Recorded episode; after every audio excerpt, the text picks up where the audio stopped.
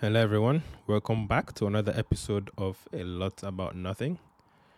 Uh, it's been a while since I've recorded another episode, and that's just because things got busy and I've spent a lot of time trying to perfect the next episode, and I just got to a point where I couldn't be bothered, and thought I'll just give you guys what I have as it is. All right, so today we'll be talking about uh, happiness. Uh, I think this is a subject that a lot of people are interested in, as you can imagine. So, because we as humans, we do a lot of things, you know, we strive, we have ambitions, goals, and dreams. And all of these things in the hopes that they will bring us happiness. So, I hope to sort of, you know, dive deep into this whole subject of happiness to understand what it truly means and what people actually mean when they say they want to be happy or they expect to get happiness from certain things. So it should be an interesting one. Uh, let's see where we get to. So I'm going to start off by obviously asking the basic question, which is what is happiness? And um, I won't read the dictionary definition, but I think generally when people say the word happiness, they refer to a state of, you know, feeling good and being joyful and sort of being elated. And I think that's a good way to describe, you know, the emotions that we feel. However, speaking from a, I guess, biological or biochemistry point of view, uh, happiness is a feeling or an emotion that humans experience when certain chemicals are being released in their brains. You know, so you have chemicals such as dopamine, serotonin, oxytocin, and you know endorphins and the likes. And when your body or when your brain releases these chemicals, the emotion you feel is what we label as happiness. So, with this kind of base understanding, you know, it begs the question so, what can we do to feel happy, right? So there are certain activities that we can do that makes us feel happy. So, for example, eating your favorite food or watching, you know, your sports and your team or your club wins or seeing, you know, a dear one succeed at something they've been chasing and many more things. And essentially, what all these activities have in common is that they, you know, trigger the le- the release of those chemicals which then make us feel happy. And if all these activities have that in common, you can, you know, you you can make the case that, well, in reality, the act is not the activities that make you happy; it's just the release of those chemicals. Uh, and which means if you're able to somehow hack your brain, you know, to produce those chemicals when you want them, or even doing when doing something you you know hypothetically hate, if you could make your brain release those chemicals, then you could make yourself happy in any situation. And, you know, that just says, you know, your state of feeling happiness basically boils down to our biochemistry, uh, which is basically the chemical makeup of our system. And whenever you talk biochemistry, obviously we know that our genes and our genetics play a massive role uh, and what that means is that for some people, uh, they are prone to being able to produce more of these, I would call them happy chemicals, uh, for the same activity that for another person they wouldn't release um, those chemicals. Uh, this also applies for other emotions like sadness or anger or anxiety or stress. So we are all basically genetically programmed to produce certain amounts of these chemicals um, when we face certain amount of events. And I think it's really important to highlight this because uh, for certain individuals, it takes very little um, for them to be able to, you know, release those chemicals of happiness, which means they tend and they typically don't need a lot to feel good about themselves. Uh, whilst for other people, they are more prone to producing chemicals that, you know, make them feel sad or unhappy, uh, all things being equal. And I think it's a very important uh, point to realize that your genetics plays an important role in all of this. Now, obviously, your genetics is not something you can control, right? If we could control our genes, I guess we'll all be six foot five with we'll be ripped and be like the most intelligent people, but that's just not the case. You know, you're born with your genes and that's what you get. That's that's your luck of the draw. Uh, but that doesn't mean you still can't do anything in terms of your experiences in life, because one of the key things that actually impact um, your level of happiness is the amount of expectations you have for a certain event versus the outcome of that event. And um, with this, you can basically try to, you know, reduce the, the gap between, you know, the expectation and the reality. Because if you do go through that event and it doesn't meet up to your expectations, then you don't produce as much of those chemicals. So essentially, one very easy way of ensuring that you feel happier more frequently is just reducing the expectations that you have. Uh, so that way, the outcome versus you know the expectation doesn't differ as much. And with this expectation sort of meeting reality, there's actually an interesting idea that just sort of came to me and I've not done any proper research on this, but for some reason it feels like, you know, human beings just have a, for example, maximum amount of happiness or sadness that you can feel, right? Because, you know, your brain produces certain amount of chemicals and give or take every other human being has the capacity to produce that same amount of chemicals. So the only thing that changes your experience is the gap between you know your expectation versus reality so for example say people who lived a 100 years ago i could argue that they probably experienced the same level of happiness as you know the average person today you know despite them having worse healthcare lower food quality or lack of education and so on and so forth you know i could argue that it could probably felt the same level of happiness as we do today. And that's purely as a result of the fact that they had quotes quotes lower expectations, right? They did not know any better. So the threshold in their brains for, you know, reacting to those happy chemicals were normalized to the expectation. So for example, all we would have taken for them to feel happy was say if they got bread once a week, that would make them really happy because that was sort of the standard and that was the expectation. Whereas for us today, we eat bread every day, and I don't think that makes anyone's breakfast any spectacular. Uh, so our brains are kind of normalized, and the threshold moves up. And I think there's also wisdom to be found here, which is having excess of something doesn't necessarily make you happier because of this normalization effect because once you just get something more frequently, your brain just sets a new threshold and it doesn't have as much impact as it would. And I know this sounds very cliche, but it's also part of the reason why probably excessive wealth um, and you having everything you always wanted all the time wouldn't really make you happier because your brain will simply just readjust the threshold uh, it's really a, a, funny game that you know our brains play on us. Uh, so I guess uh, a good advice would be if there's an activity or a food or an experience that you really love or really enjoy that makes you happy, maybe moderation is really the way to go because if you continue to expose yourself to that uh, activity, you know, very frequently, then your brain just you know sets the threshold and it doesn't hit as hard. And uh, yeah there goes the old saying that too much of everything is bad.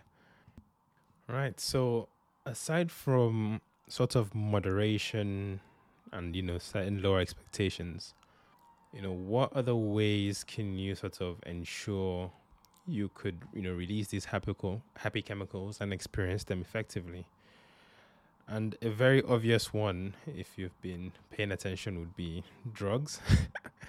so if you take drugs like cocaine, ecstasy, and whatever is out there in the crazy world.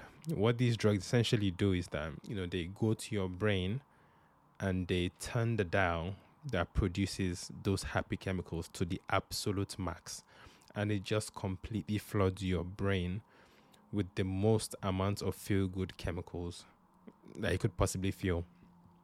And the only issue, only, is that this, you know, this flooding of your brain completely messes up the threshold settings of your brain, right? Because then your brain tries to adapt and normalize to this new feeling of being flooded with these chemicals. And what that means is that when you go back to your average day to day life, where the things you do would not normally produce that amount of chemicals, you just feel depressed, right? You feel depressed when you don't take these drugs because you just feel like your life is dull and you're constantly sad. It's because you're not being stimulated by your day to day activities to meet the levels that those drugs can give you, right? So your day to day life just seems so uninteresting that you can't even stand it. I think that's what people probably refer to as, you know, withdrawal uh, I'm not sure, but yeah, that that would be the the one negative of you trying to use drug to sort of ensure a consistent stream of happy experiences. And with this drug example or analogy, it kind of truly describes to you what happiness is, which is really just a high right? It's a high that you get off when, you know, certain activities trigger the release of those chemicals, right? The same way you get a high when you use certain drugs like weed or cocaine and the rest. And um, it's the exact same thing as happiness. You just feel this burst of, you know, joy for, for a period after doing something and it goes away. And that's the unique thing about highs is that they don't last forever you know, whenever you use drug or alcohol, whatever you feel, you eventually always come back to base. And that's because you can't sustain the state of highness forever. And I think there's also another wisdom to be found here, which is, you know, it goes to show that you just can't sustain the feeling of happiness, right? Wanting to always be happy is not a realistic request. It's a short term high that comes and goes. And so, if your goal in life or the main thing you strive for is to always be happy, then you've already lost. It's a game you cannot win. And this is also why I think the question of how to find happiness or what to do to be happy is kind of technically wrong. I think a better description of the question is how do I feel at peace with myself most of the time, you know, or something along those lines. And in my opinion, there are two ways to do this, right? So the first, we can either optimize, you know, our biochemistry, which is basically, you know, trying to make sure that every little thing we do in life ensures the trigger of those chemicals and you know so that we can feel feel happy but then the issue with this approach is that it's never ending, purely due to the fleeting nature of the emotion. So as soon as you get happiness, you get the high, boom, it's gone. Right? Really think about it. What was something you achieved that made you really happy? Right? Say you bought a bag you always wanted, or you got a scholarship for a school, or you got a job that you've always wanted. Right? Think of that feeling of happiness and think of how long it lasted for right? You were probably in that moment of high for not very long right? maybe a couple hours or a couple days at most maybe one week right? Maybe you won the lottery and you're unbelievably over the world. And uh, when you consider the journey or the action you took to achieve that thing it might have taken you months or even years to get, say, an award in, in the office or at school, or to get a promotion you've been banging in hours for the past two years, just for you to feel that happiness of high for a short period. Obviously, there are a lot of benefits that come with you know achieving things in life, but sticking to just the concept of happiness itself, it doesn't last for very long. So, spending a lot of time and energy just chasing something to give you happiness that almost instantly disappears isn't very effective. The equation is just not balanced, right? And um, it's very draining, you know, to be in this chasing cycle of this rat race of being stressed and being working really hard to achieve something for a short term feeling. And um, you know, the truth is, most of life itself, we spend that in. I'll call this a low, right? Because most of the hours in a day we spend them doing mundane activities, things that are boring, like chores, cleaning, going to work, coming back from work, shopping. You know, so not a lot of things that are exciting happen all the time in our lives, right? And um, you know, going back to the earlier point, you know, I'm not saying people shouldn't work hard or be dedicated to achieving a goal. You know, that's not a problem at all. I think that's even a virtue that even myself I try to do in my own life. But I think the key thing to identify is that you achieving that thing won't give you long lasting happiness in the way you think. So, as long as you realize why you're working towards something for a specific reason, and not for the sake of eternal happiness, then by all means carry on. But the issue is that I guess most of the time we don't really think along these lines before embarking on a journey. We just kind of operate on autopilot with the expectation that there's this eternal happiness or satisfaction waiting at the end of it when we finally succeed. And uh, when we finally get there, we get disappointed because we are like, wow, we've put in this much time and effort, and you know, I'm not receiving the dividends of what I expected. So it's good to just know why you do certain things and what your expectations are. And the second thing, I guess, that we could do to try and sort of manage, you know, the expectation for happiness is to basically realize what it is, which is a feeling, right? It's a short term feeling. So there's no point chasing, right? This is sort of like um, the realization that all your feelings, including happiness, anger, sadness, joy, jealousy, you know, all these feelings are fleeting. They come and they go. And they don't necessarily mean anything unless you attach meaning to them you know so when they come to you you can just observe them for what they are you know feelings and just let them pass. You know don't try to in my opinion optimize your entire life you know for the sole purpose of attaining and holding on to those feelings. You know they would come and they will go. You know this includes you know the negative ones like i said even stress or anger. You know just whenever you feel them just remind yourself that look by some time later today, this feeling of stress would be gone. And by tomorrow or next, it will probably come back. and so on. It will go and it will come back and it will go and it will come back. So there's really no point beating yourself up because of all these emotions because they would come and they will go. So uh, just take it easy and just go through the journey of life. So, uh, I guess if you can't strive for happiness, you know, what do you do with yourself or with your life? you know, if happiness isn't the goal, what is it all about then? And I think I'm starting to realize that well being is a good place to begin. And I'm sure there's a lot of overlap between, you know, well being and happiness. But, you know, I define well being as you know, first of all, being in good physical health. You know, that includes you know having good diet or nutrition, and working out.